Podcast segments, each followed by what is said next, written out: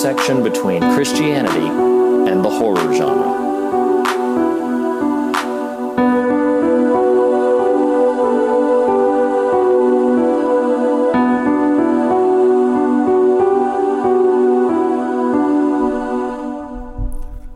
Hello, everybody, and welcome back to 2018 and the Fear of God podcast. Clearly, this one's going to be a rough one on so many levels. So, more or less with you right now is Nathan, your typical co host. Usually with me is Reed, but he said something about needing to go get a Brazilian wax. But he did say that on the way back, he'd bring some finger food with him to the recording. So, I mean, I think I know what some of this stuff is he's talking about, but I'm a little confused. I mean, I'm all about, you know, if you need to manscape and all that sort of stuff, it's a new, it's a new era, you know? It's, it's a new, it's a, it's a Me Too moment. I don't know, I guess. But uh, Reed, I would be more emphatic, but I just can't force my vocal cords to do it. No, I was going to say your vocal Hey, cords uh, sound a bit raw. Oh, yes. that was nice. That was good. oh my gosh, man! I am so sorry that that that we're having to podcast where your voice is on its its last uh, thread of life. Yeah, well, let it not be said that I am not devoted. You're utterly, right? utterly dedicated. No, no, everybody admires your everybody admires your stick to itiveness, as it as it were. But by the end of our recording, it will be merely a whisper. So, Well, um, I was- I'll I'll go ahead and take over and give you give you some rest to let everybody know what we're going to be talking about today. Because uh, yes, I am back and I've brought my finger foods. And, uh, And I did. I did not go through with the with the aforementioned activity that you uh, that you said I might be, because the very thought of it gives me a full body rash, hives all over my body. wow. So Wow. no, so no, no, no, not at all. Um, but no, so so when we were talking about this series, um, there were several films that got bandied about that we might include in this sort of hashtag Rear Window retrospective. Some of the films of 2017, some of the most provocative, and one of the things that that stood out to me, there was a couple of reasons why. I won't say I pushed you to see this film. I mean, I I nudged. I definitely nudged, but uh, Strong, compelling. Yes, yes. I kept bringing it up. Is the is the thing? You Um, did. but uh, but obviously, you know, we spoke about it comes at night. We knew we wanted to talk about Mother, um, and then uh, next week's episode is also a no brainer. Stay tuned, everyone. But um, to fill this slot, there were a couple of different options. I mean, there have been some very interesting films out this year. Uh, in fact, listeners voted on a top 10 favorite list of horror films from 2017. So tune in next week to hear what the results of that list were and what your favorite films were. There were several uh, on that list that were candidates for this, opportunities for this. But I really wanted um, to do a couple of things. First, I uh, I still feel a bit remiss that the only foreign language film we've covered in 70 plus episodes of The Fear of God has been Train to Busan, which is a great episode. Everybody go back and listen to it if you haven't. But um, uh, I wanted to, to cover another foreign film. And then also, this one made a lot of waves in the festival circuit. This was uh, a controversial, uh, very impactful film to a large number of people. Um, and I wanted an opportunity because I think there are some very interesting things in it to talk about. So we are going to be talking about um, the, of course, 2017. I actually believe it was made in 2016 and ran the festival circuit then, but it was released Yes. widely. correct. Yeah, okay. Um, it was released widely in um, 2017. I'm going to butcher this lady's name. Uh, no offense whatsoever, but uh, the director, uh, Julia Ducournau. I, I don't even know if that's right, but I'm just going to say uh, Julia Ducournau, and uh, she's obviously a French uh, director, and her film is Raw. Uh, so uh, not raw as in like an adjective. That's the name of it. It's called Raw. Um, Although, admittedly, it is a bit raw. it's, as an it- it's a bit raw. Yeah, the adjective also applies. Um, so uh, before we talk about that, um, we're going to be. I, I feel very proud of us at this moment. We're going to be talking about you know a foreign film directed by a, a female director, no less. So I feel I feel very uh, you know self proud, as it were. I'm just going to go ahead and call out my own hypocrisy. But before we do that, uh, before we dive into this wonderful French f- film, uh, Nathan, I have to to ask you. What you watching? What you reading? What you listening to? Wee wee. that was uh you know I want to say I've heard better attempts at French, but none that come to mind. So congratulations. It's, it's pretty bad. so It was pretty bad. so apologies to everybody for just how terrible I sound, but we'll get to the finish line somehow. Um We'll make it there. or we'll or we'll get a ski pole to the back. Um Mm, So uh, watching Anna reading for me. All right. So I did start watching. You and I have talked about this some off pod, though I don't think we've actually brought it up on the show. I did, and speaking of foreign language enterprises to be found on Netflix, uh, I am five episodes into the Netflix German series Dark. Ah, Um, which I've heard great things about. They they are pretty accurate. I mean, like it's a, it's like I'm. I'm still pretty. Uh, uh, clearly, I'm at the halfway mark. So five out of ten episodes. Like I don't know how they're going to land the plane currently, but um, in terms of pure atmosphere and mood, uh, it's it's very strong. Production value is extremely strong. Really strong ensemble cast. Um, it does make some interesting choices for its narrative that that I didn't totally not see coming, but I also didn't know they were going to do. So it was kind of cool Right, when this right. took place. I'm trying to be intentionally vague there, but um, I I would highly recommend it. Uh, you Okay. know, I, I don't know, given the volume of its content, that we would ever necessarily do like a one-off on it, um, a one episode on it, but it is very much in kind of fear of God wheelhouse in terms of the tone and the you know some of the narrative structure and genre elements and things like that. Um, but no, I, I really dig it. I had heard it pitched as kind of a a, a, variant on the Stranger Things kind of approach, and it is Ah. very much that. So like, you know, th- there's a lot of that sort of vibe going on. Um, Gotcha. But but it does some very different things that I, I don't know. Like I like Stranger Things one a lot, as we all know. I didn't like Stranger Things two a lot, as we also all know. Um, this is kind of a more grounded take, just in terms of the delivery on that sort of that sort of idea. So, Gotcha. Okay. All right. Yeah, I've uh, been so very I've got curious. one. I've got one more, but I don't know what you've got, so I'm happy to ping pong if you want. Yeah, let's ping pong because I've got, actually got a couple. Um, so uh, yeah, I, I definitely want to check out Dark. Dark's been on my radar ever since it dropped on Netflix, so I'm very uh, anxious to to finally get around to it. The um, so the, the the first one that I'll mention, I'm going to mention another TV show. I was going to spread these out, but I have three things that I'm that have been just like etching into my brain that I've been, that I've been dying to talk about. Um, so the first is I've meant to bring this show up for a while now. It's on Netflix. The uh, the first season is available on Netflix. The second season is currently airing on broadcast. I forget the network right now, but have you heard of a show called The Good Place? I have heard of a show called The Good Place, With- and I've heard very good things about The Good Place. Nathan, I love this show. This show Yeah? is I, I I I love it so so much. So all I will say, I'll I'll, Well, say two very Unfortunately, I do know the spoiler to the end of season one. Are but you ahead, serious? Oh, yeah, yeah, yeah, yeah. That was such It's a great. difficult to avoid. Yeah. Oh, that was such a great reveal. That was such a great reveal. Um, That said, I don't. I don't know how it's deployed. So, like, Oh, okay, you know, okay. well, though I sort of know the tw- the turn, I don't know. Yeah. Like, So well, comes up. okay. So that was that's one thing. So there is a major spoiler at the end of season one, but but even more so than that, the entire show has a rhythm that every couple of episodes they throw.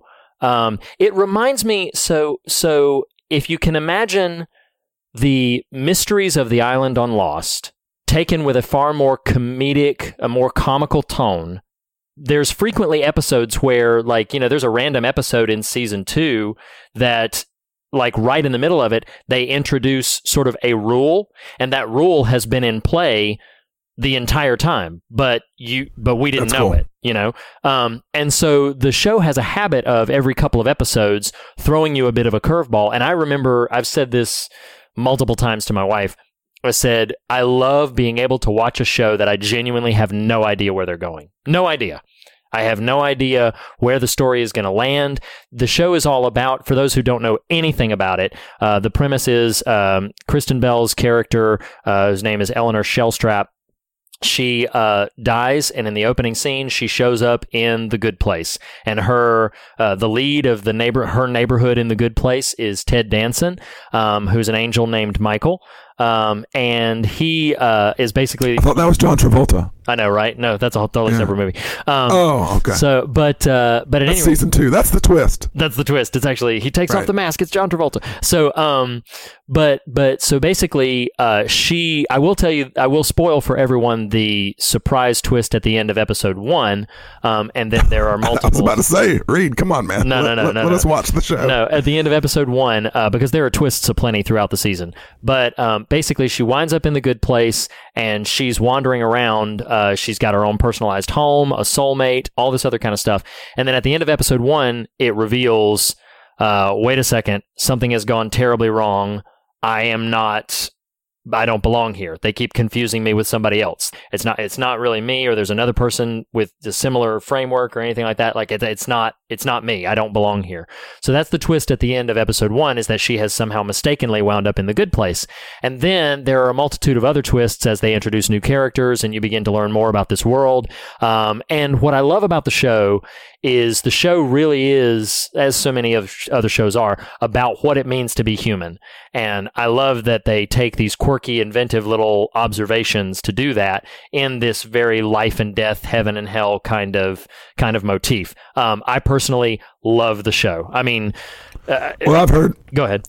I've, I've heard nothing but good things about it. And in fact, two things. One, I hope, because I love Mike Schur, even though I didn't watch The Office, but that's a whole other conversation. Hmm. Um, I do hope this may get you back around to Parks and Rec, because that's a wonderful series. Oh, okay, But sure. You referenced this a second ago, and I don't know if you know this, but Mike Schur actually reached out to and developed a friendship with Damon Lindelof specifically to talk to him about the Wow. narrative structure of Lost and how he can apply it to the good place Oh in my certain gosh, fashion. that is Yeah, so funny. yeah. I did not know that. I never knew that, but I but now that I do know it, I see it, and it's it's evident in the narrative beats of the of the show. They they they do an ex in by my standards an exceptional job of keeping you unaware of where the next wrinkle is going to come. And part of it is they've got about at this point now they've got about six or seven characters that they juggle, and each of those characters have specific arcs that influence the narrative in different ways. So, uh, but it yeah, it's it's outstanding. I love it. Um, I'll mention my second one, then I'll pivot back to you. The second one's a little heavier, um, and then I'll end on a really light note. So the second one, um, uh, it's surprising that it's that I said it's very it's heavier given wh- who I'm about to name drop, but um, so Dave Chappelle has recently done two uh, more Netflix specials. Um, they're in one little grid. They're just called like a collection or whatever. So, um, but these uh, he of the two, the first one called Equanimity is very much a comedy stand-up special. There's some moments of poignant philosophical observation, but for the most part, it's a standard comedy stand-up special. If you like Dave Chappelle and you like his stuff, you will probably like it. But the second one is the one that really sort of blew me away. Um, it is it's called the Bird Revelation, and it is a stand-up special. But of the 49 minutes, there are probably only about 10 to 12 minutes of jokes, um, and there's 30 minutes of philosophizing, and he makes some controversial statements and some very pointed observations. And I have to admit that at least three times I had to stop watching the thing so that I could take note of what he had just said because he makes some profound observations. Um, he's talking specifically about uh, the hashtag Me Too movement um, and some of the celebrity out you know outcasts that have come as a result of that. I won't say anything specific about the observations he makes. I'll just say that if you listen to him, uh, it's likely there will be a handful of things you won't agree with and might even slightly be offended by. But there's also going to be a few things peppered in there that I think you will take pause and go, "That is a very uh, powerful thought," and and something worth considering and thinking about in the long in the long run of things. Um, so yeah, uh, for those uh, who know Dave Chappelle, know his brand of humor, and know his brand of uh, of specific philosophizing, uh, check I would I would recommend checking out those specials. Um, and then uh, F your couch. that's right. exactly. Which he he has a, a, new catchphrase that he introduces in Equanimity. I can't even repeat it here, and uh, it, it's Dave Chappelle. You can. is- We're friends. no, no, no, no, no, no. I can't. but uh, uh, he is who he is for a reason. He knows what he's he knows what he's doing in terms of just how to approach certain subjects and how to do certain things. But anyway, Well, I don't know how heartily I can endorse the sort of point of it, but his superhero th- running joke in one of the more recent stand-ups is is perf- pitch perfect. oh yeah, oh like, yeah. Set up and pay off. You know what I'm talking about? I think it was in his. Uh, I think it was in the the one of the ones that he dropped on Netflix this last time, right? Yeah, yeah, yeah, Yeah. yeah. But it's the superhero bit where he he says if if the superhero did this one really terrible thing, but also did all this other good stuff, Oh, like yes, what yes, would yes. you think of him? Do you remember the Do you remember the payoff? I don't remember the payoff, not offhand. Well, he's he juxtaposes this running bit with another running bit about Cosby. Oh, right, where Cosby bought the microphone that uh, Martin Luther King delivered the "I Have a Dream" speech on, right? Oh, I, that I don't remember, but um, uh, I think you just wanted to say Martin Luther King Jr. on Martin Luther King Jr. Day. But Right. No, it's it's too intricate to lay out exactly what it is. But there's just a really fantastic and, and pure in terms of pure oratory skill, it's it's pretty fantastic. Like Yeah, he's good at what Uh, he does, man. He is. anyway, well, cool. That's that's that's good to know in here. And uh, again, if you'll couch. so, for what it's worth, I'm as sort of disheartened at the state of my voice as y'all might be hearing it, but I'm going to plow forward. So, I don't, I don't know how eerily prophetic you knew you would be. Reed on on almost any level, really. But you're just you're awesome, man. You're so cool. Um, That's what it is. I'm just I'm, I'm awesome.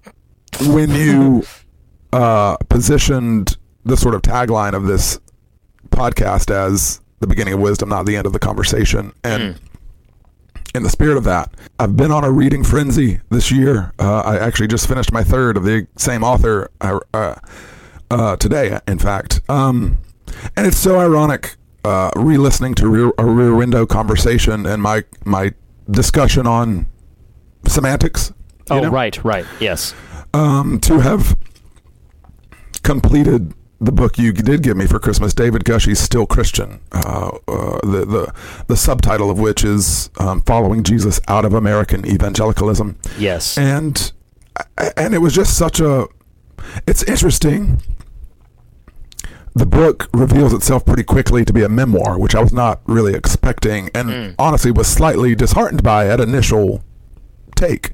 Um, but I'm so happy it ultimately is memoir because one, even though he's probably about at least 15, maybe close to 20 years my senior, a lot of his personal experience in terms of being in the hot seat and, and aware of the cultural Christian moment we've been in the last 25 years, I there was a lot of anchor points I remembered and knew and that sort of thing. right, Um, right.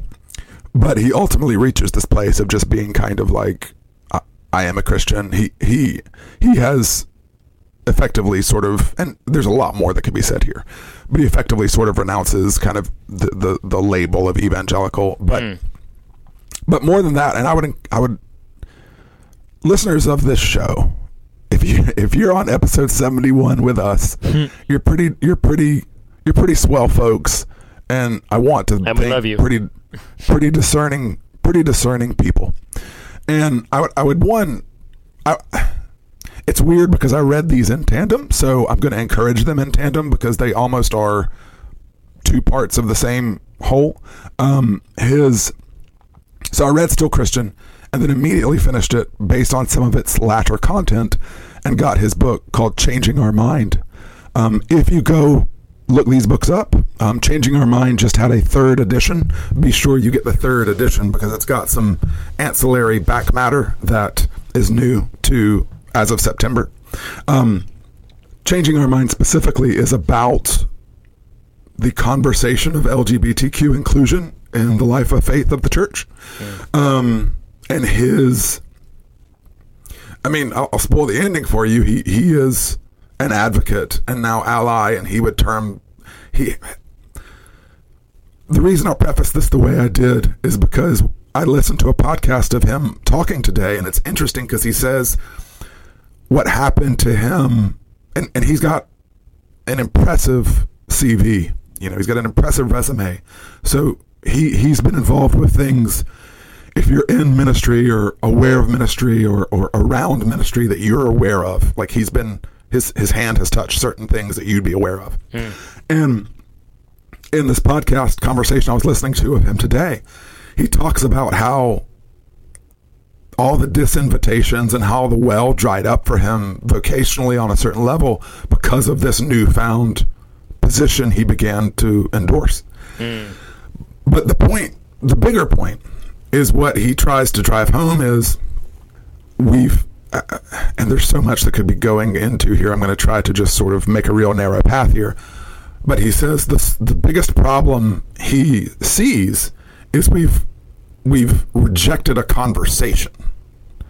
Like he definitely says it's a problem that we reject LGBTQ people writ large, but more than that, he says we've rejected the conversation about their inclusion, Mm. and and and and how disheartening and troubling that is. Like, like so much of we we've used this this nomenclature before the eighty one percent who would, and again these are broad strokes. I get it, but who would just ignore the even the conversation Right. you know and so anyway tying that into what you and i do i'm just i'm grateful that and, and maybe i'm building a backdoor defense of myself here too but it's a conversation you know Yeah. we we and and not just you and i reed and nathan or uh, you i and our listeners but the life of faith should be a conversation it should be an an ongoing pursuit of deeper faithfulness and richer maturity that that does not necessarily shut down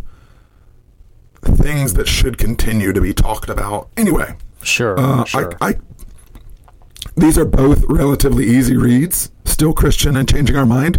They're I think max probably like two or two hundred fifty pages each.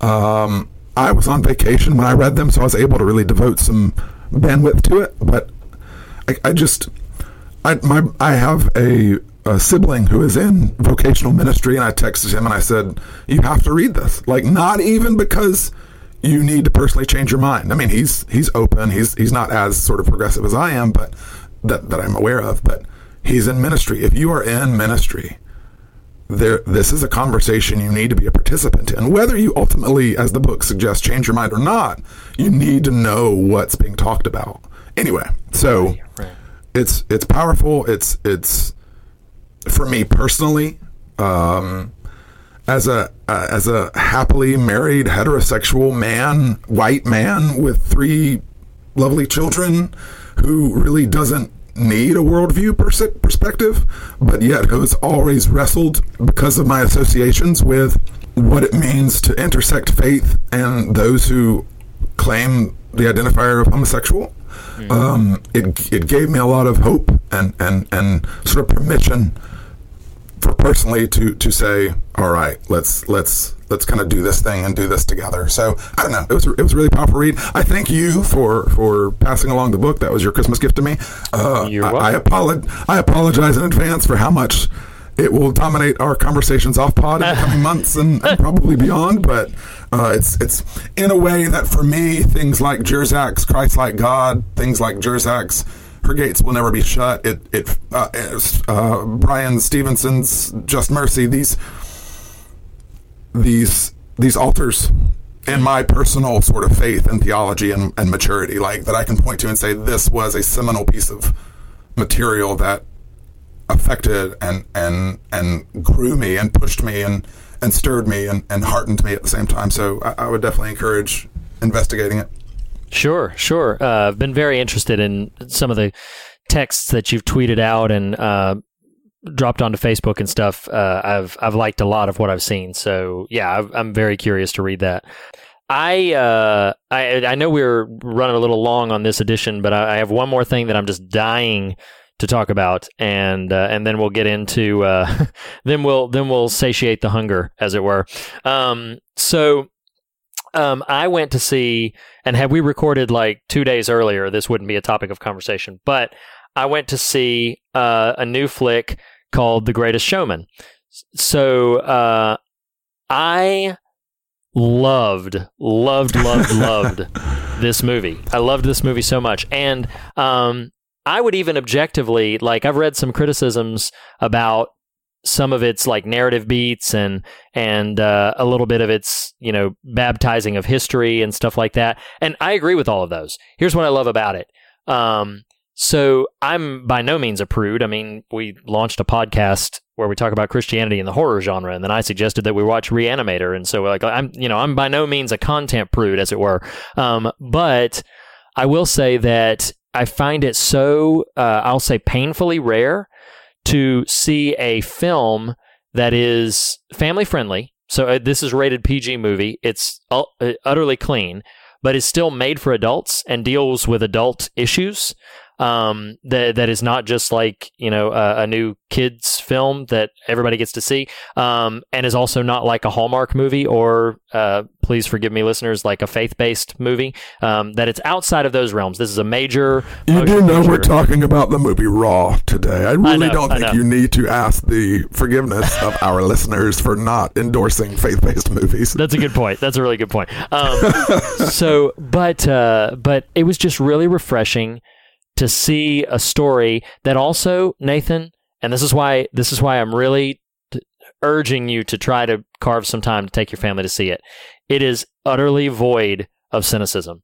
It is a burst of wholehearted, open armed, um, just bounteous acceptance of who you are and of your place in the world and it is lovely and beautiful. It's also got a lot of touchstones to like creative ambitions and ambition itself. And uh, we've talked before you what you've coined the legacy of art versus the legacy of family. It has some very lovely and inspiring things to say about that. I loved it. I loved it. And if people came out of it and were like, "Oh yeah, it was just like the story was just a blah blah blah," I would be like, "You know what? I probably agree with you. I loved it." And I cried right, 20 times right. and I just like it is it is just an utterly wonderful burst of cinematic joy, and I, I hope I hope it makes a ton of money because I love that they did this.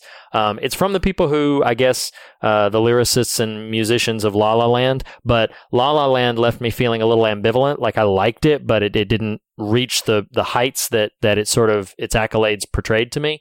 Um, Greatest Showman did all of that and more. Like I have I have been so moved in the last couple of days just thinking about this film and its story and everything like that. So I personally wholeheartedly endorse it. I want everybody to go see the greatest. Well, and it's funny I, I haven't seen it yet, but I did watch that rehearsal footage of, of oh, Jackman Lord. singing that song, and it's so uh, incredible. And maybe we'll post it. But oh, I just love, amazing. I just, I just love Hugh Jackman and seeing him just in his zone. Like, ah, oh, it's yeah. thrilling. So well, and I remember, I'll, I'll say this, like uh, yes, we should post it to the Facebook page. Um, but and, and, listeners will be like, "What in the world? The fear of God posting this greatest showman thing?" Blah, blah, But I'm telling you, it's awesome. Um, I remember when I sent it to you, I had said, "If you've ever wondered what it was like to see the spirit hit Hugh Jackman and then watch the oh, spirit yeah, hit the room." Does. It, yeah. it is it it's is powerful. unbelievable like it and you see it sweep over and i remember saying and this is this will be the last thing i say about it but i remember saying of that rehearsal footage specifically I was like, I was watching, and I say this with no disrespect whatsoever uh, to the sanctity of of this actual act, but there were moments of worship in that, like, sure, like pure, sure. unadulterated worship. Uh, it meant something to the people in that room yep, that were singing yep. it, and you can see it on their faces, and you can see it, uh, you can hear it in their voices, and it is powerful. It is yeah. absolutely wonderful, and uh, yeah, and and that is layered that is very much the spirit and heart of the film as well. It's it's it's fantastic. I love it. I love it very much. So that was uh, yet uh, yet another edition of uh, what you watching, what you reading, what you listening to.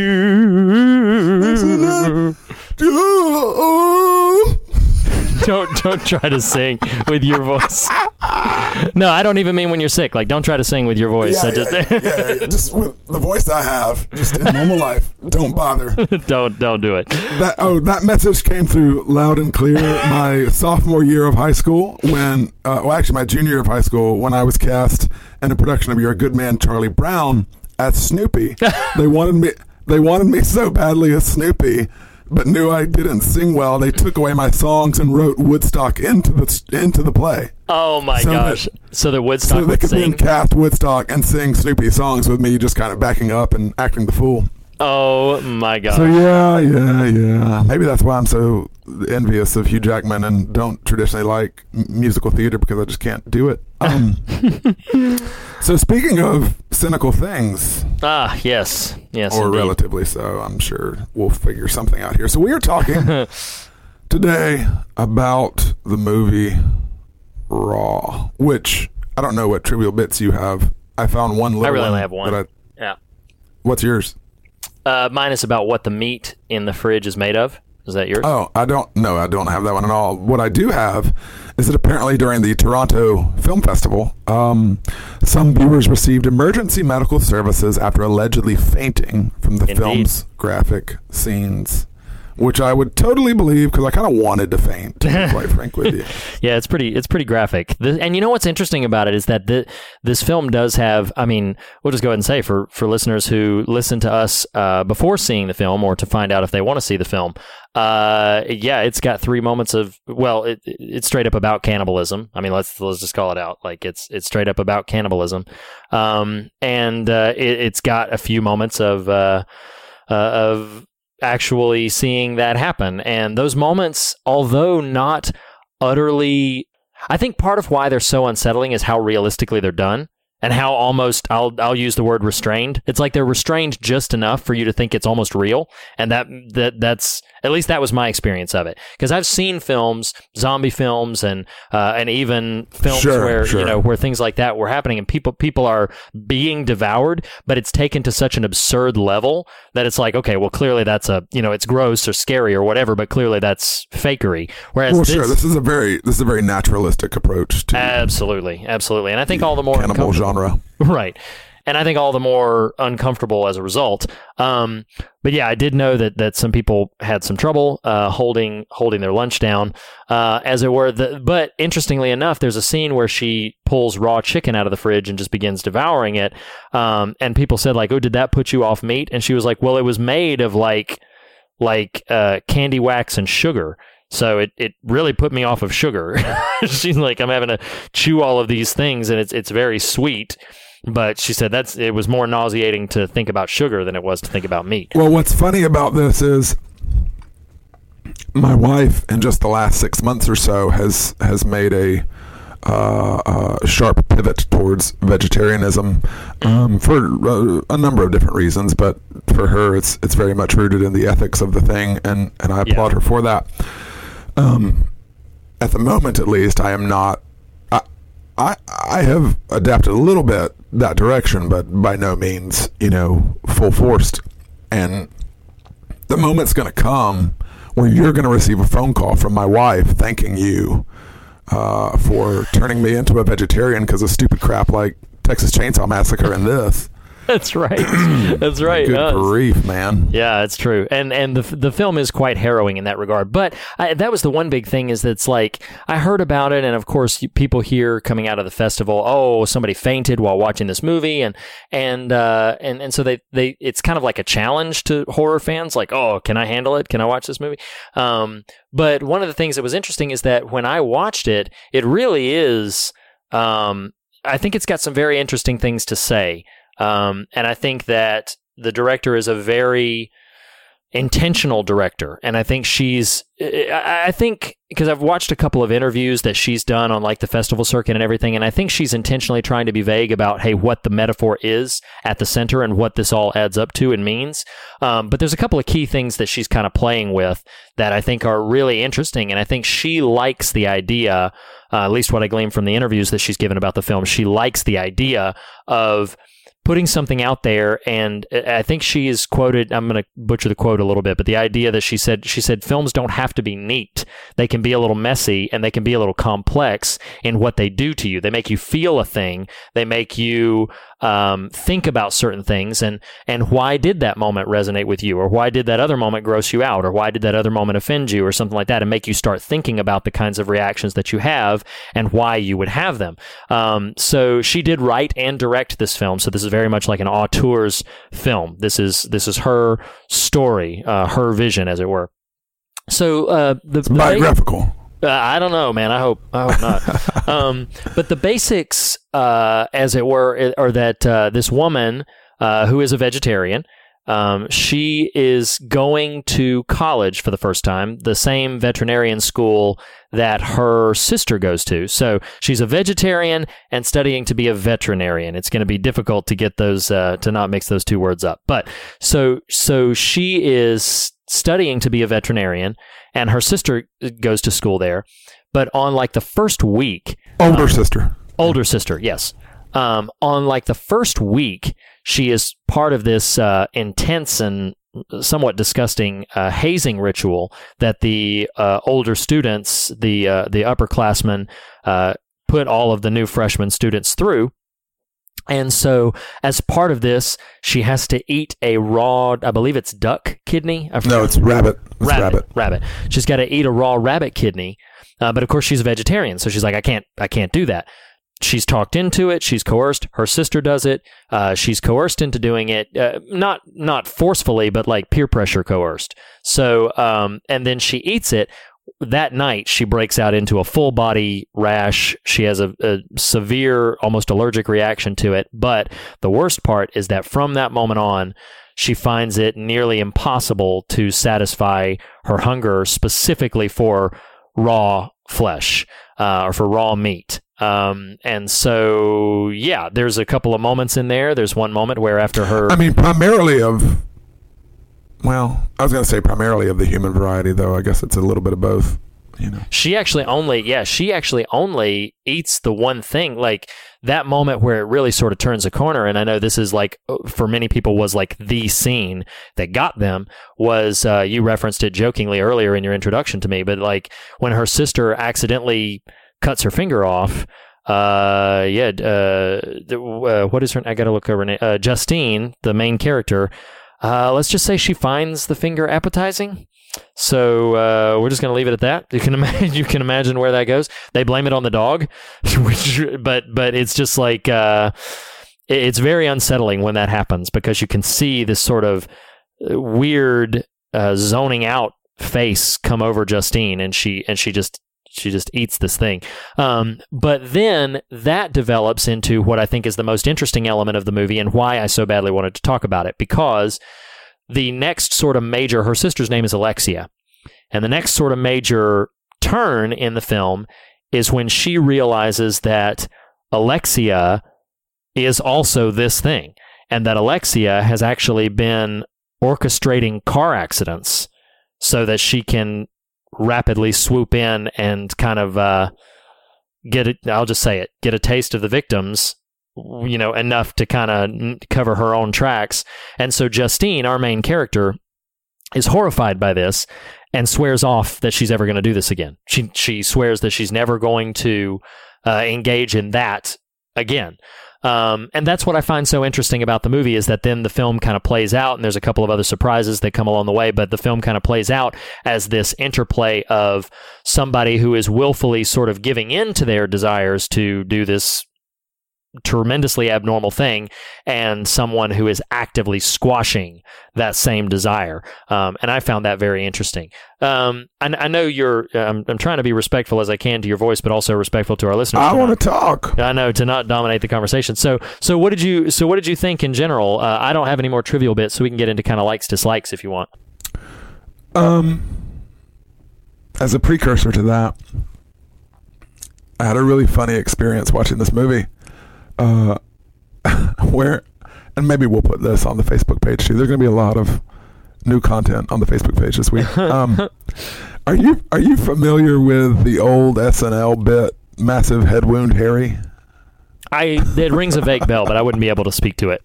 It's it's so disgusting, but but uh, the moment when she's chomping on brains basically made me think of this because in this old SNL bit, I think it's Dana Carvey. He's this. It's so awful. He's this character, massive head wound Harry, and he just has this disgusting prosthetic on his head. you know, like a makeup prosthetic. Yeah, and he yeah, shows up. He shows up at this party, and everyone is just disgusted by him, but he's just trying to fit in and be part of the party. And I don't know why. I don't know why this happens. I can't remember why this happens in the sketch, but he goes and lays on the couch. Well, there's a real dog in the scene, Uh huh. and who comes over to the character, and I, I, whatever they used as application for this prosthetic must have attracted the dog starts gnawing on the prosthetic and pulling on it and the char- the actors start corpsing in the scene no pun intended because it's definitely not supposed to be happening this dog starts yanking on this gross prosthetic it's so disgusting Oh, but my that's what it, that's what this movie made, made me think of is massive head wound herring Oh my gosh. um I'm gonna have to look that up. We'll put it yeah on the we'll, Facebook page. we'll, we'll, we'll throw it up there um. I'll cut to the chase a bit here. I, I did not really enjoy this movie, but Hmm. um, the questions I had before I kind of before the connections you just made for the listener reveal themselves, um, I was like, "Is this movie saying be a vegetarian? Is this movie saying don't be a vegetarian? Is this movie saying don't be a veterinarian? Is this movie saying be a veterinarian?" is this movie saying all veterinarians are cannibals? Like, Oh I really was like, I don't even know what what on earth is going on with all these people because now, I, when did you? What's your sort of experience with the movie? Did you watch it more than once in order for the podcast? I've seen I've seen it twice now. Yeah. I'm so, so um, sorry. No, no, no. It's okay. So the um, so yeah, the first time I saw it was just because I had seen it uh, as a result of its the waves it made at the festival circuit. So Right. I was just I was just interested in you know seeing what this was about. So when Netflix got it, uh, I believe at the top of 2017, like early in 2017, uh, it was it was a pretty quick watch for me to seek that to seek that specific film out. And I remember like through most of the movie, I was like, uh, okay, like I kind of see the metaphor that they're going for, or at least see what I think the metaphor is, and and uh, you know, it's interesting. It's definitely a very intentional film, and the the the artfulness of the film is noteworthy. Um, but it wasn't until the final scene, which I'll get to in theme, um, it wasn't until the final scene that I was like, oh dang, like that. The the final scene really got my brain going about a few things that I think the film was playing with uh, throughout its narrative, and I'll Like, speak, I'll speak to those. maybe in the parlance of the movie, did it get your stomach growling? Is that is that what happened? Right, right. it Um, got my well- got my well- appetite whetted. Well, I ask about the um your experience with it because watching it the first time, and, and I didn't know, like I didn't read a synopsis, I didn't watch a trailer. In fact, until it started, I didn't know it was foreign. I mean, I'm just like, okay, it's raw. I got to watch it. Here we go. um, I imagine I'll be grossed out. Here we go. Um, but I didn't know if we were entering some sort of cult scenario that she was just our point of view character for. Oh, I Does see. that make sense? Okay, Like, yeah. So, because it's not super clear, like, who's doing what, how many people Right, are doing what. Is this some kind of weirdo, you know, vet school that they turned like the, the rabbit kidney that everybody has to eat, turn people into can? I don't like. I really had no idea what was going on. Um, so that's where all those questions came up. Um, yeah. So so I don't know. Like, I'm sure some positive conversation will be yielded because that's what you and I do. But I, I don't. I don't envision watching this ever again. But uh, getting into likes, dislikes, which sounds like I like absolutely hated it. I'm not saying that. It's just, in fact, my first note on likes dislikes is I hate body horror movies. yes, you do. You do. Like- I've known that. I've like known that just- about you.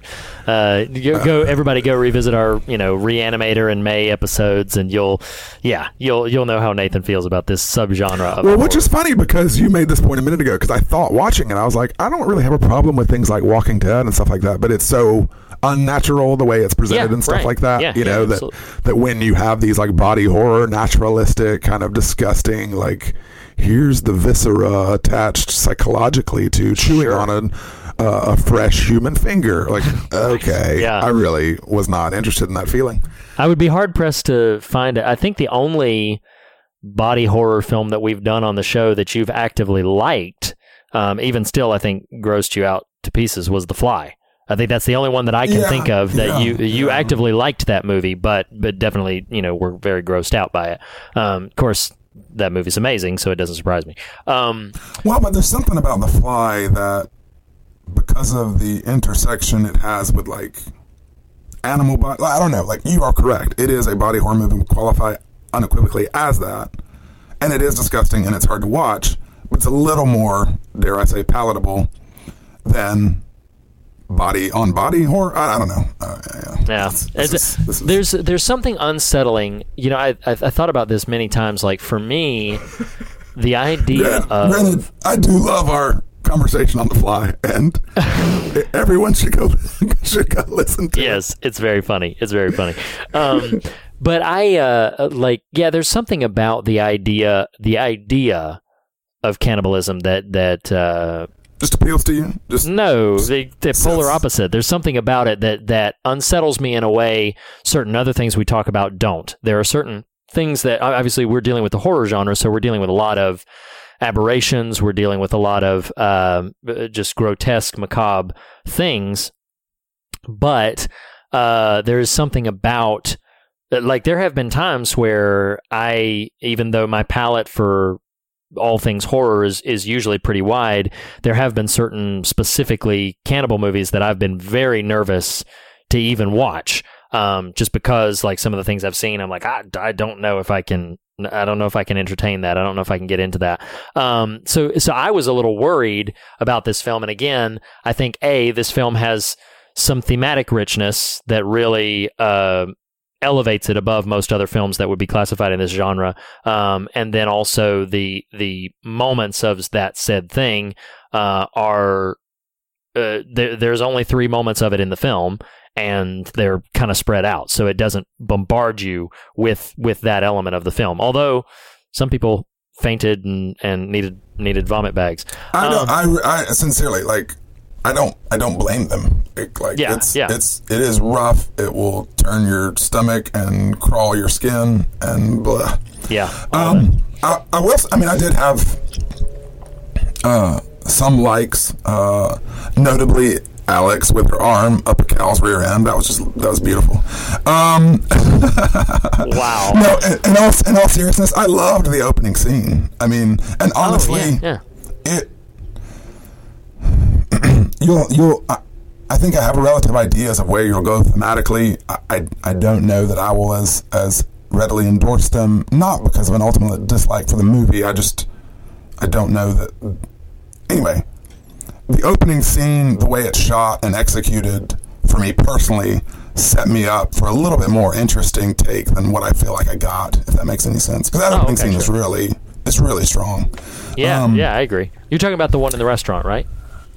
Or are you The talking opening about? scene? no, Yeah, you're I'm talking about the car the wreck, very opening scene. Yeah, yeah, yeah, Yeah, yeah, yeah. The car wreck. Gotcha. hmm yeah. Um, just because it's so like, what just happened? I don't know what Sure, I'm getting into sure. now. That was really, and it's rather skillfully shot. No disagreement there. Um, ironically, this film does what I praised Mother for not doing uh, last time, which is show us something that happens in the middle of the movie at the very beginning. um, so, and, unless Well, the see, I'm gonna, I'm gonna challenge you there, personally. okay, Uh, Which, which ultimately it doesn't matter. But I don't think that's what happens in the middle of the movie. I think that is Alexia's just activity, and we just don't understand it yet. Oh, We don't I have could buy that. context for it yet. I, I could I could buy that. Yeah, I could accept that. Because I'm with you. The movie does not traffic in like alternate narrative forms. It's, it's Right, It's a right. straightforward movie. to me, it was just here's the thing: you have no context for it, but isn't it interesting and piquing your curiosity? We're not really going to know what that means until much later. I, I yeah, I could I could buy that. I'll adopt that. I'll go ahead and adopt that.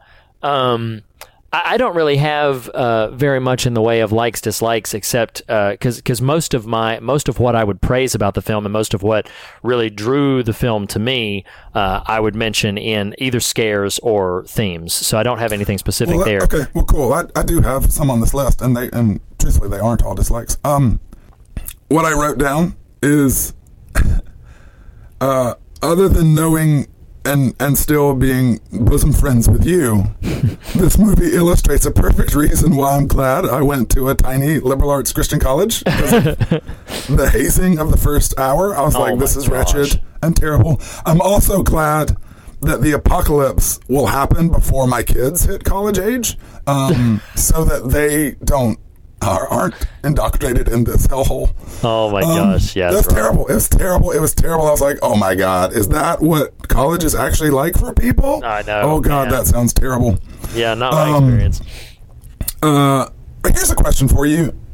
Well, I'll, I'll, I'll backdoor into that. So, I do think it's a narratively clever piece. Like it, it is. Uh, uh, at multiple moments, I thought this is a strong script. Like just some of the lines, some Sure. of the interplay between Justine and Alex was uh, reflected a verisimilitude of their relationship that you just don't always see. I was really impressed with the screenwriting. Um, oh man, I had another thought there in terms of cleverness. But here's a question for you: What significance do you take away from the rash that she undergoes? Like, what? I'm a little confused by that. Um, I mean, ultimately. it, it's really difficult to it's really difficult to sort of parse out because it feels like everything means something, but because you're given so few uh, Right. through line clues, it's difficult to, to really get a handle on it. I just kind of took it as her transformative reaction that she's that she's Right. entering into this other. Th- I took it as almost okay. So she is She's molting. She's molting. Um, No, well, I'm not being totally funny. Is that what you mean? Like, like well, uh, kind of. I would actually equate it more to a physical manifestation of what people would go through, like kind of a rapid stage puberty, if you will. So, Sure. so it was one of those things where, for me, when I saw that rash, it's like, okay, well, now she's now this this this appetite, this desire is in her, and her body is responding to the awakening of Right, right, that right, thing. Um, but it's happening for her extremely rapidly, like in the course of an evening, and then by the time she goes to the doctor, she's already it's already peeling, which is gross in and Sure. itself. But Yes. um, but yeah, that's so that's the way I took it. Is this it is this um just this transformative representation of now she's you know got Right, this right. this thing in her and it's it's woke up as it as it were. Um, well, and yes, and I, and I think you know I would totally agree with that. It was just because, like you said, the dots really aren't connected for you. And this Right. is I, I mentioned a second ago that I lost my train of thought. The narrative, the cleverness of the narrative, like again, as as wretched as much of the visuals are in this, and the general content and subject matter, the script is strong, and even moments like when Alex wakes up after she accidentally cuts her finger off, you're mm. genuinely you're genuinely like that is an unexpected reaction. You know what I mean? right, like her right, right. Yeah. and to learn of her was very I was like, "Oh, well that's again ignoring the actual state of what they share." Um Yeah, there's some real surprises in the movie that are that Yeah, are yeah, that are effective. Yeah, uh, absolutely. Um, uh, and I think I would also say that I, I this is one of those films that I was not frustrated by the vagueness, but I actually kind of like it because it makes me Yeah, it makes me dig for it a little bit. It lets it makes me try really hard to have a to have uh, call out to your statement earlier. It makes me try to have a conversation with the film and with other people who have seen the film to try to figure out what it is that I'm that I'm going after. So it's not purposefully vague to the point of frustration, at least not for me. It No, really no. is in, inviting this sort of what are these metaphors? What do these what do these moments mean to you or to these characters? And and I like I well, like and similar similar to like it comes at night. Like there's a purpose Yes, to yes. what you might experience in terms of frustration. Um, I did write down the it might should be in scares when the dad says, don't have two girls, honey. It's too hard. I was like, oh my god, what about three? Three? Does that does that dodge a bullet? Uh, Three's- three's so fine. easy now. Yes. Right, right, right, right. Three's fine. They take care of themselves. Um, one one one dislike, and then we can move on to you know scares and whatnot. For as intentional as I feel like the script ultimately is, I do feel like there's a real clear missed opportunity in terms of just kind of payoffs, setup and payoffs. When uh, so we're gonna spoil the movie. Just just you know, I mean, like most of you probably aren't gonna watch it after this conversation anyway, based on the subject matter. So it's all right. We're, we're just gonna spoil it. Um, throughout the film, Justine develops a relationship, a friendship that's a sort of sexual friendship, a relationship with a gay roommate named Adrian. Right, right. And late in the movie, like pretty much the climactic sort of uh, you know uh, scene or sequence in the movie is she has a really traumatic night. Well, she wakes up next to him, and you think, okay, well, they must have slept together, and this is just her waking up from that. Well, come to find out, he's dead in a rather dramatic fashion. ugh, um, yes. And you find out that, spoiler alert, Alex is the one who did it, and she had stabbed him with a, a an, an item that's that's you see more than once in the movie, and then she devoured his leg, and he bled to death while he slept. It was disgusting. Uh, but yeah. my my quibble, because I feel like it's right there, and maybe it's an indicator I should write more, but. Do you remember the scene at the very top of the movie when she gets to school and they watch the horse being tranquilized? Yes. Yes. these for what feels like the metaphorical nature of the movie, I didn't understand why script wise they would not have called back to that. Like, hmm. You know what I mean? Like instead of because she stabs him with a ski pole, a ski pole shows up earlier in the movie, but it doesn't. To me, the ski pole itself has no real thematic resonance. It just is an article in the movie. Right, It's kind of like Chekhov's gun, if you will. Whereas the the the treatment of animals, the consumption of animals, the the putting down of the horse, that's all very thematically resonant. So it it it it stuck out to me when it's revealed what happens to Adrian because I totally thought, oh, she tranquilized him with the horse tranquilizer. Oh, I see what you mean. You see what I'm saying? Like it Yeah, felt yeah. like an odd note to kind of miss. Anyway, uh, Sure. you know, again, it's just sort of a a passing glance there. an but- observation. Yeah. Uh, well, what's interesting, you bring up this thing about animals, and obviously they are all at a veterinary school. But what's interesting is I, I do think the film is going, and I have I have heard. Uh, a handful of interviews with the director, but I haven't heard a lot of substantial uh, information. Nothing that I would, you know, glean off of uh, without crediting to her. But I think one thing for me is there is a very sort of an animal quality to their behavior. There's an animal quality to the behavior of the of the humans in the film. Sure. Um, and not only not only in the degree of just like the the main thing that they all wind up doing, which feels like a very animalistic thing, but also like in the way they carry themselves and in, their body posture and the way they stand. Uh, in in in the scenes in the club, sometimes you'll see her specifically, Justine, as the movie progresses. She's in a pose that is that is very reminiscent of like a cat or or some Right, sort of right. animal, and uh, and I, so I do think that there's, although I would be hard pressed to put nice little tight bumper stickers on it at this moment. Um, I think there's a lot of interesting things going on in the interplay between us as as being human beings, um, and then animals. And then Justine has that super. I think it's super interesting, although initially it's rather weird and off putting. Um, it has that super interesting conversation right after the hazing, um, where she talks about. Uh, how monkeys are self-aware, and Yeah, yeah, You yeah. know, she talks about that, and Monkey rape. uh, that was such a disgusting. Listeners are going to have no context if they haven't seen the movie. So yes, they're they're de- they're debating about. You'd have to see the movie to know how this whole subject comes up and everything. But they're debating about the the uh, violation of a monkey, and uh, and she's talking about how monkeys are self aware and all this other sort of stuff. And and so there's a lot there's a lot of touch points. Even there's a couple of uh, times where she's going through something and then she envisions like that horse on the treadmill. You know, like there's a lot Yeah, of yeah. callbacks to sort of animal behavior and animal feelings. Um, and I think th- what I got out of that my my personal touch point for that was that the director is making a statement about the animalistic nature of human beings, um, and just sort of the the animal instincts and appetites that that we have at play. Um, let's go through a couple of scares, if you don't mind. Uh, I have one. I do, but I'll do um, I have I have two major ones. I'll mention the first one, and then I'll pivot to you. The uh, it is pretty harrowing. The night of her, I'll, I'll call it the withdrawal moment, where she's she's decided to, to go off meat, and so then she has that moment where she's she's covered in the sheets, but she's in Oh, yeah. the whole That's people rough. like coming after her is a very harrowing moment, um, very frightening, and and uh, and it's it's pretty it's pretty upsetting. Uh, even though she's making a, what she considers to be an almost moral choice to give this away, you can see what her body's going through to to not consume any more of it. And and yeah, that was that was a pretty frightening moment. Do you, what did you have listed down for scares? Hairball.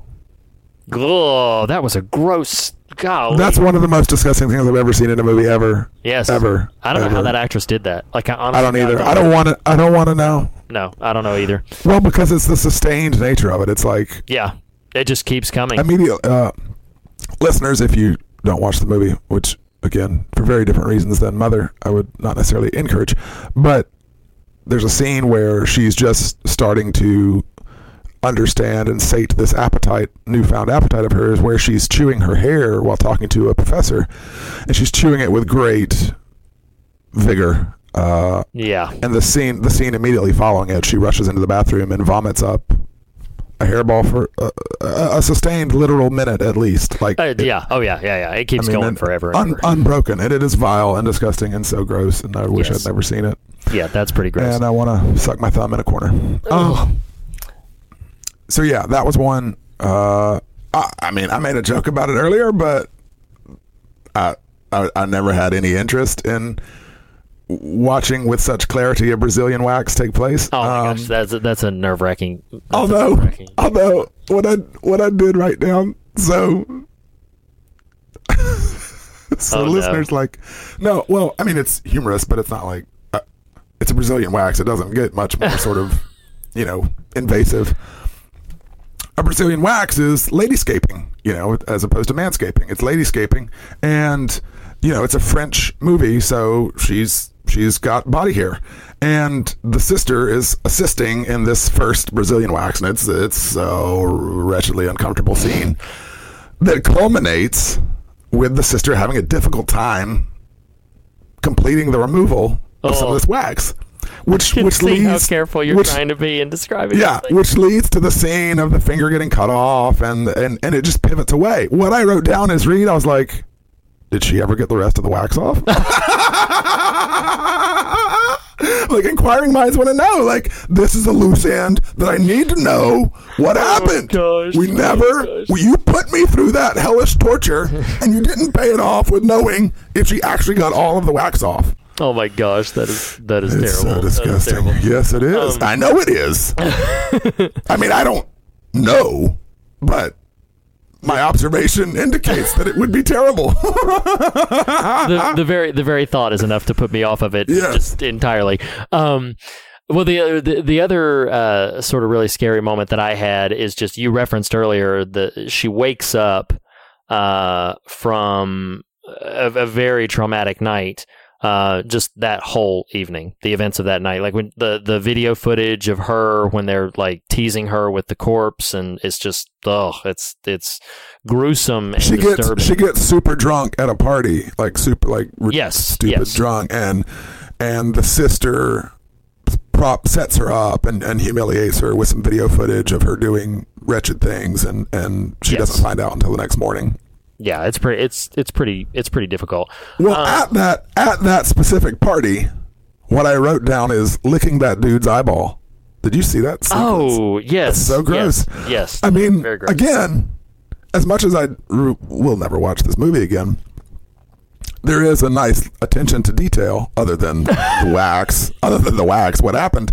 Um, but there's this moment where she's wandering through a party and she's, you know, moving amidst all these people, and in the foreground there's this couple, and the camera just zooms in and then ultimately past them. But as it's zooming towards and ultimately past them, the the female in the cup the coupling is licking the actual eyeball of the male, and I was like, oh my god, like this is so gross. Yes, yes. Well, and my my final scare that I would mention uh, is uh, is probably a, a, nice little pivot to theme. Um, I did find, as I'd mentioned earlier, I did find the final scene to be pretty uh, arresting and and the dad. Yes, the scene with the dad, the the revelation with the dad. Um, so to to tell listeners what that is, so that then we can we can talk about it. Do you mind if I take the lead on theme this time around? Nope. Um, so the the father at the very end, what happens is, uh, as we mentioned earlier, this friend that Justine has made, uh, she wakes up one morning and she finds him uh, dead in the bed, and it is revealed that her sister Alex killed him and uh, devoured at least a good portion of him.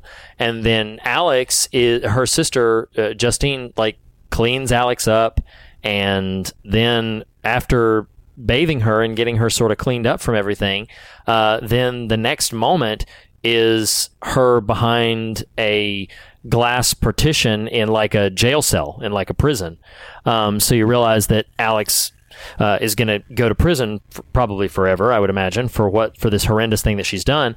Well, the very final scene of the film is Justine sitting at a dinner table, and the mom has some kind of weird and distanced reactions and and then the mom gets up and leaves and then the dad starts in on this thing where he says you know like it's not your fault and Justine's like you know I, I know it's not my fault um, but then because the because the mom and dad, to Justine's awareness, the mom and dad have no idea that she has this cannibalistic urge. So they now know about Alex, but they have supposedly no idea that Justine uh, struggles with this, suffers with this. But then the dad, in a very, I I have to give some huge props to this writing um, because I did not see where this was going. I had I had no idea why the dad was saying these things or where it was all going to wind up. But the moment it's sort of made clear what he's saying, um, it's it's very skillfully done. Um, but the dad just starts talking about how you know when Alex was younger, she was his little princess and she should have studied philosophy or whatever. And then he says she just couldn't stop being herself and when he says she just couldn't stop being herself, he starts talking about their mother. And when he starts talking about their mother, the, the, the mom and dad went to the same veterinarian school. And they met there and they fell in love there and got married and all this other sort of stuff. But when he, he talks about when he got, uh, when he fell in love with their, their mother, he says, and then we had our first kiss and he's toying with his lip. He has a hare lip, which many, you know, tons of people have a hare lip. So you don't really think about you know th- that's just a normalcy for a lot of people. They're they're born with uh, I believe it's called a cleft palate, and so they have to they have to fix that with this hare lip.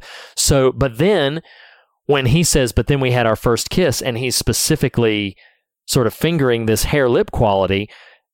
For for me in that moment, I was like, "Oh crap! Like, what is what does that mean?" And then he methodically unbuttons his shirt. And when he unbuttons his shirt, as he's saying, you know, like we never could find a solution, and then he opens his shirt to reveal a just just complete wall of scars and bite marks and all kinds of just I'll just say chunks missing uh, from him.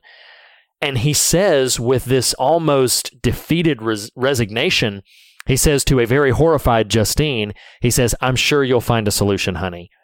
And then, you know, cut to credits. like like that's the that's the final sort of uh, reveal of the film is that this is actually a somewhat hereditary trait. That's part of the reason you can presume that's part of the reason why her family was urging her to be a vegetarian um, and always indoctrinated her with that because the moment you taste it, then you're gonna it's gonna become an insatiable appetite.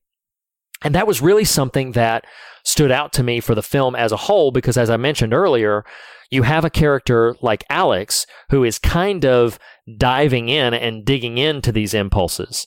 And she is causing Rex. Can I cut you off real quick? Because I want to, because I, I, don't want you to get too far down a field and then do it and, and undercut where you're going. But I wanted to comment on that final scene, which clearly is going to feed a lot of your themes. And so I want you to be able to get there with richness.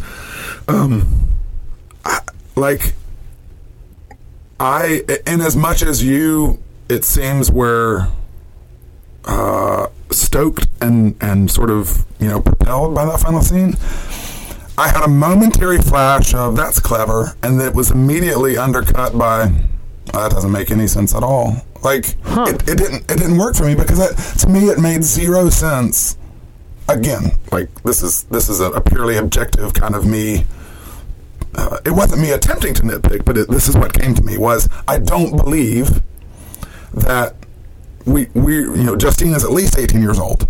I just don't believe she would never have seen her father shirtless. Like you know what I mean? Like Oh, I see what you mean. I see what you mean. you know, like and and so it it really I understood what was being scratched at thematically. Sure, it was just sure. like, well, I just that's pretty implausible to me, but whatever, you know. Sure, sure. Well, and I can I can see what you're I, I can see what you're going for there. But if we take if we take the notion in the film, Yeah, yeah, yeah, that yeah. that that she never had.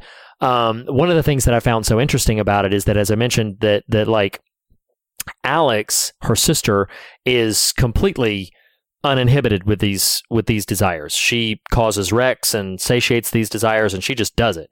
Um, but Justine makes a very active decision in the film to not do this. She just chooses to not continue to further this this meat indulgence.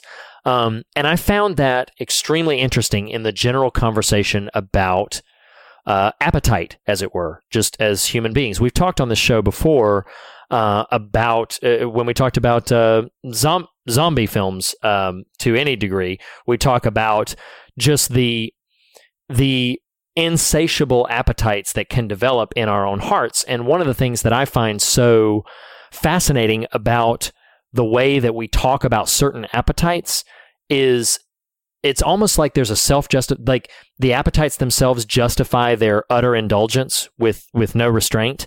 It depend depends on who you talk to and what a reading you talk to. Let me use this uh, interplay.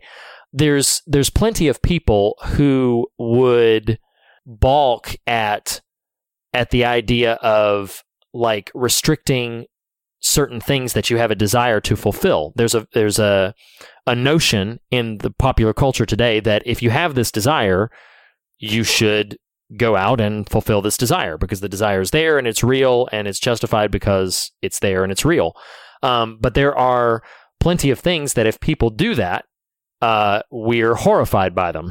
we we are utterly, you know, in shock that somebody would even even give remotely entertain the notion of giving in to this uh, this um, abnormal desire. I'm thinking about you know like in the film it's cannibalism. In the film it's this idea of like wow really you have an impulse to eat people well you can't do that that's not like that's that's not there's no way that you could do that um, there's a the other thing that comes to mind is just uh, certain in certain boundaries within sexual intimacy may seem uh, to others to be like, well, you, you absolutely can't go there. That's that's to a level of a kind of a kind of a perverted nature. And I I find two basic camps, and I find basically the camp that I would in this film put Alex in, and the camp that I would put Justine in, and the the camp that Alex is in is basically like, oh, so this is a desire that I have, therefore I need to satisfy it because it's there and and it requires my it requires my attention. But then there is something within Justine that says, no, there is something off about this. Uh, there's something that that we should not necessarily be engaged in you know and and i just found it very interesting and the basic conversation that i wanted to to have for uh however many minutes we can have it is just basically this idea that there are that there are certain things that i don't believe we should necessarily engage in. I, there are certain things that I don't think we necessarily. There's some appetites that I don't think necessarily need to be fed. Does that make sense? I think Sure. there's some there are some impulses that we have that I think I think there's a there's a popular mode of thinking these days that says um, if it's there as an appetite, you should satisfy it. And I just uh, this film made me I was I was challenged and uh, provoked in the sense of really sort of thinking about this idea of like, well, uh, the, because the film is playing off of this whole notion of what is normal and what is not, what is average and what is not. And so when the father reveals this and says like, oh yeah, you have this gene, um, and then tells her like, I'm sure you'll find a solution to it. Um, it just really struck me the fact that this man in this movie would be living in an ongoing relationship with something, and to him, he's just normalized this this aberration. You know what I mean? Right. Yeah. Yeah. Yeah.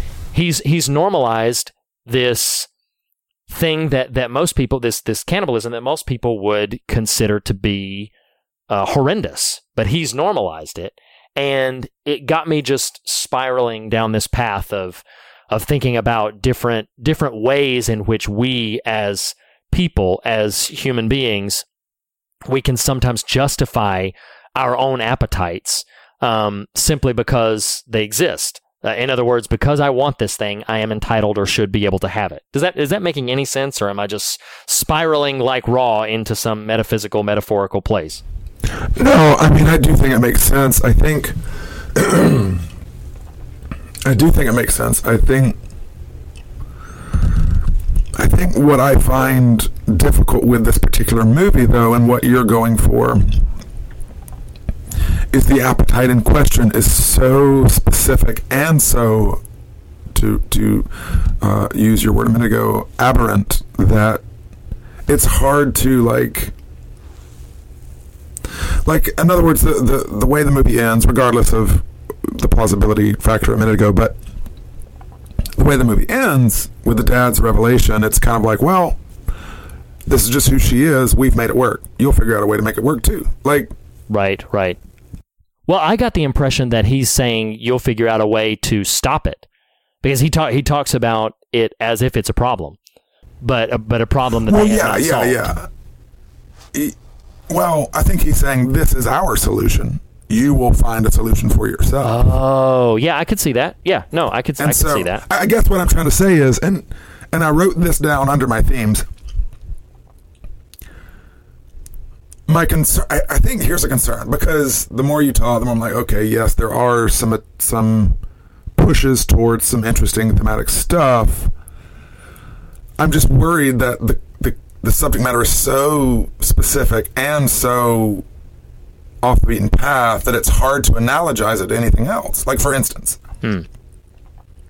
I wrote down the line Adrian says. So Adrian, the gay roommate, they sleep together. Initially, she sort of broaches it on a subsequent day about their sleeping together. And he gets really angry and he says, I'm gay. I didn't hide for 20 years to F girls now. And he storms out Right. which which I I'm hopeful the movie is not trying to analogize homosexuality, which interestingly, based on reading this book, it did, and this sort of behavior they. But you see what I'm saying? Like the the, the, the subject matter of the movie is so troubling and traumatizing and not appropriate or correct that it's hard to then make it work cleanly as a metaphor. Which yes, no metaphor is perfect, no analogy is Sure, perfect. sure. But Yeah. in that moment when he says that line, I was like, okay, that feels pretty on the nose because she's what, 20 years old. I'm me. I didn't not be this thing for 20 years to now be this thing. You know what I mean? Like, Right, right, right. Like it felt like it was very intentionally trying to weigh the scales in that conversation, in that moment at least. Um, like I almost wish. Uh, kudos to the movies that there are to the movie that there are multiple sort of layers to this, but the the thrust of the film as conversation about appetites and indulgences is a little different than what I would have sort of thought because it's so on the nose. You're at veterinary school. It's about meat consumption. Like Right. part of me would have almost wanted more of a PSA about. You know what I mean? Like Oh, it's sure, so sure. it's so right there um, Yeah. that the cannibalism aspect. I don't know. I don't know. Like, um, you know, and, and you made this point a minute ago about the the monkey rape conversation, where. So ultimately, the movie sides with Justine. I mean, she's your Oh, protagonist. no question. Right. Well, that particular conversation then is worth a moment's conversation on our part because she says, you know, when a monk, you know, she's she's she's making a, a a plea towards the higher intelligence of certain animal species, and and you know, if you were to violate a simian, uh, they have feelings too. They're going to respond to that, and a and then a listener to her conversation says, well, wait a minute, are you saying? Effectively, I think she says, "Are you saying raping a monkey is like raping a woman?" And it's it's crude language, but then she answers, "Well, yes." And I'm not I'm not stating this. I'm just sort of processing as we're talking in in in the flesh, as it were. Um, Oh wow. I'm worried there's a little confusion, like uh, uh, maybe on my part, maybe on the movie's part. Like what I've got written down here is: Are we just animals, and it takes extra work to civilize? Because I'm not totally sure that is a theme I can sort of buy into. You know what I mean? Like we are purely just like the monkeys or the whatever or the dolphins. Uh, I'm very much for animal rights and that sort of thing, but like Sure, sure. I'm not necessarily going to get on board with we're all the same. We Right. just need to we need to suppress our urges in ways that the animals don't have to. Um, is this making sense at all? Like, No, it- I think it I'm just is, saying there's there's a there's a bunch of stuff at work in the movie, and so I applaud it from that standpoint. It's the the subject matter is so specific and so v- graphic that I don't know. I, I think I needed a little more direct path to what I think she might be trying to say. I don't know. Well, and and to use your animal analogy, like I think, I, I mean, if I were in dialogue with the filmmaker, like I would say, one of the things that I that I got from this is that the film is constantly showing us how we are like animals and how we are unlike animals. And one of the things that I took away from it is we are like them in that there are a variety of similar appetites that we would call animalistic, as it were. But we are unlike them in that we have a capacity to make, on moral and ethical levels, choices about how and whether or not to satisfy those appetites. Um, that, that Okay, we- well here's a here's a question. I'm sorry to cut you off, but I No, think this fine. is good. And this is this scratches at the very nature of our conversations. Like because what you're saying, I'm totally for and I get it and I can can get with you philosophically there. Mike, I guess my concern is does the strength of the subject matter somewhat undercut and I'm not stating it does. I'm just sort of positing. Like, does the strength of the subject matter somewhat undercut the value of what I think you're driving at? Does that make sense at all? Um, I would. Here's why. I, because of that, again, it's my interpretation, but because of Sure. that final scene, I don't think it does.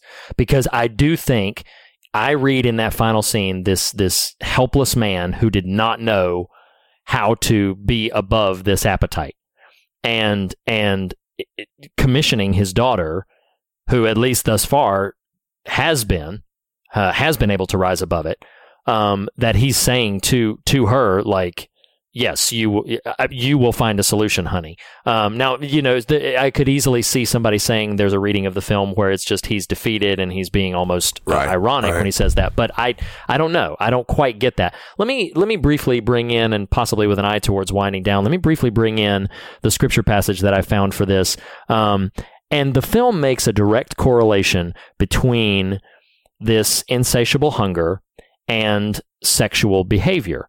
Um, the film makes that correlation because even after she decides that she's not going to eat meat anymore, then when she has sex with her friend, uh, she bites on her own arm. You know, so there's a, there's a direct connection that's that's being Right. made to the two sort of impulses, the two sort of appetites. Um, and and here's what I had uh, as a possible scripture verse: First Corinthians chapter six, and First Corinthians six says in the beginning of verse twelve. Paul is talking about attitudes that people have, and he's quoting them, and he says, quote, I have the right to do anything, you say, but not everything is beneficial. I have the right to do anything, you say, but I will not be mastered by anything. You say, food for the stomach, and the stomach for food, and God will destroy them both. The body, however, is not meant for sexual immorality, but for the Lord, and the Lord for the body. One of the things that I found very interesting in Raw and in 1 Corinthians chapter 6 is the connection that's being made between physical appetite, like food and stomach, and sexual desire. And it was really interesting to me to think about the interplay in Raw of a moral choice being assigned to what someone from the outside looking in would say was an automated uh, impulse and, and automated something that had then happened to her biologically. But she's Right. making an active choice. She's making a, a I, I believe it's a, it's it's in her mind at the very least an ethical decision. I will not do this. I am not going to. You know, and and one interesting thing I have read some theories that says that it's a oh she's really a vampire or it's a metaphor for like uh, you know all the things sort of stretching into that. The director has officially squashed that. Like, no, she's not a vampire. She's not a werewolf. She's a human. She's a human being dealing with human struggles. And so, in that vein, I think about this idea and I think about this passage where a lot of people say, uh, Yeah, I have the right to do anything. Well, yeah, that's true, but not everything's good for you. Yeah, Right, you have, right, yeah, you have the right, right. permission, you have the right to do whatever, but the, but it's not all good for you. And some things, and this is the key to that second part of verse twelve. But I will not be mastered by anything because some things, if you feed them enough, they will become strong enough that you can't. You now barely have a choice but to feed them. You feed them enough, and then they are going to become overwhelming. And that's where you get into these metaphors of addiction. That's where you get into these conversations about um, how things can just go too far. You get psychologically and neuropathically. There's the law of diminishing Whoa! return. I know, right? That's that's why we're friends. but um, you get this law of diminishing returns that there are certain appetites that you always have to up the game in order Right, to right, get right. the satisfaction and and I think that we and and we don't have the time in this episode um, or really in my head the the forethought to think or understand like this is something that our culture is very much struggling with right now. Is struggling with where are the boundary lines? What are the the too far and and this far no further uh, Do you about bite their arm or do you bite your arm? Like, wow. Wow. But it is. It's it's it's this thing that like what what do we do what do we you know how far is too far and where are the boundary lines because Sure. for a long for a long time the conversation tended towards you know oh well it's a kind of a free for all and what you want is what you can have and i think a lot of people in a, in tremendously horrific ways with bodies left and right uh, in its wake are realizing that does not work right. that there there has to be boundaries, that there has to be conditions of restraint, that there has to be some sort of center of standard that says this far no further, uh, to use other biblical language. And and I think that's something worth considering. I think that's something worth reflecting on. I don't even know if this is a case where hey, the fear of God is just infusing this into the film raw or not. Um, but that is No, I mean, I, I think.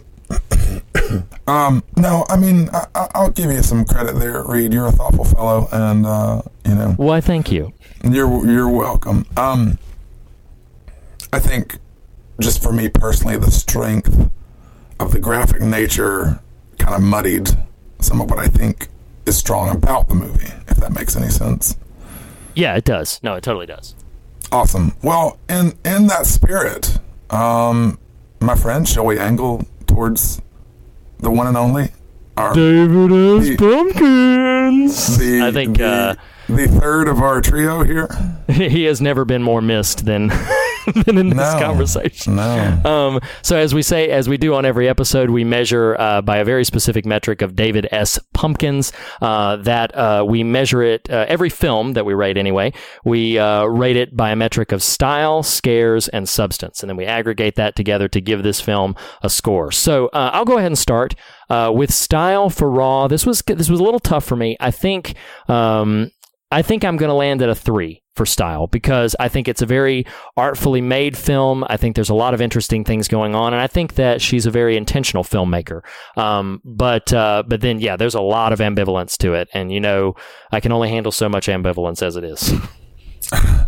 Um, I think for me personally, for style, as I normally sort of equate that to a general liking, like um, I, I, I- to cut to the chase, I'll give it a two. Um, I think that it is thoughtful and it is visceral and it is a well-made film. Just the strength of it just did not make for a pleasant viewing experience. sure, understandable. And what would you give it for scares? Uh, I'd probably give it a four. It is so discomforting and so Yeah, yeah. stomach turning. If, if only for the hairball scene alone, that, that's a four right yes. there. Yes, yes. I think because of the discomforting nature of it, I would land at a four as well. Um, it, it might give someone nightmares if you're really averse to these kind of things, but it's more just sort of disturbing and unsettling. Uh, now, for substance, um, I'm going to land at like a probably a four and a half for this one because I think there's a lot of fascinating things in it. Uh, I think there's a lot of things worth talking about it. I don't even know if we got it right. I don't know if I don't know if we got the film or interpreted the film in an accurate way. Um, but uh, but I think there's a lot of things that you could walk away and have some fascinating discussions about, specifically in the areas that we talked about. And there's there's a wealth of other things uh, scratching at the film as well. What would you give? Were you, getting a little queasy there? A little, yeah, I little too much. sort of- little- yeah, yeah. Sorry, I Well, there's a, I think I, there's a little bowl of rabbit kidneys next to you if you want to No, just no, no, throw no. one of those back real quick. I finished those. Oh, oh, good, good. Maybe that explains a lot. Um, uh, in terms of substance, I mean, I do think um, I, I'm going to give it a three. I think okay. on a pure objective level, I might eke that up a little bit. Eke, not eat. Sure. Um, but I think for me personally, again, the content is so strong that it just it, it kind of distracts me from what I think you're trying to say, and I think that's where I would land.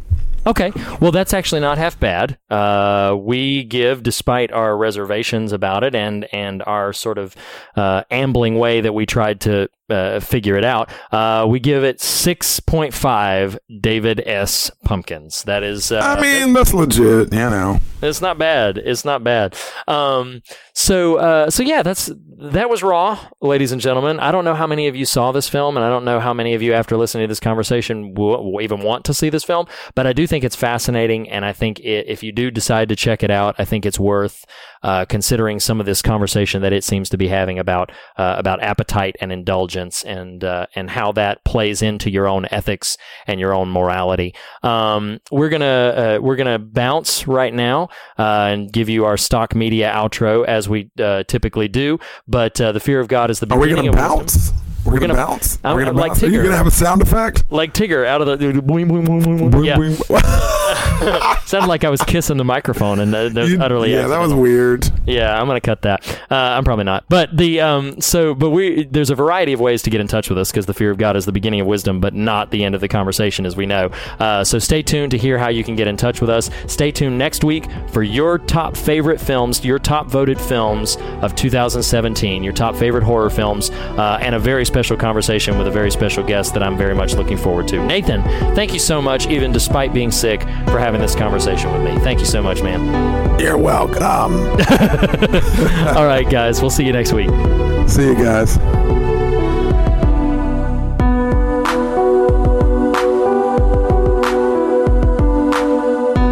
Fear of God is the beginning of wisdom, but not the end of the conversation. To continue this conversation, you can follow us on Twitter at The Fear of God. You can visit us on Facebook to comment on one of our posts or post there yourself. You can follow Reed on Twitter at Reed Lackey. You can follow Nathan on Twitter at The Nathan Rouse. Visit morethanonelesson.com to leave a comment on this post or any of the other official episode posts. Email us fearofgodpodcast at gmail.com, all one word, fearofgodpodcast at gmail.com. And last but not least, if you listen to us through iTunes, we would greatly appreciate a rating or review. Thank you for listening. We'll see you next week. Hi, everybody.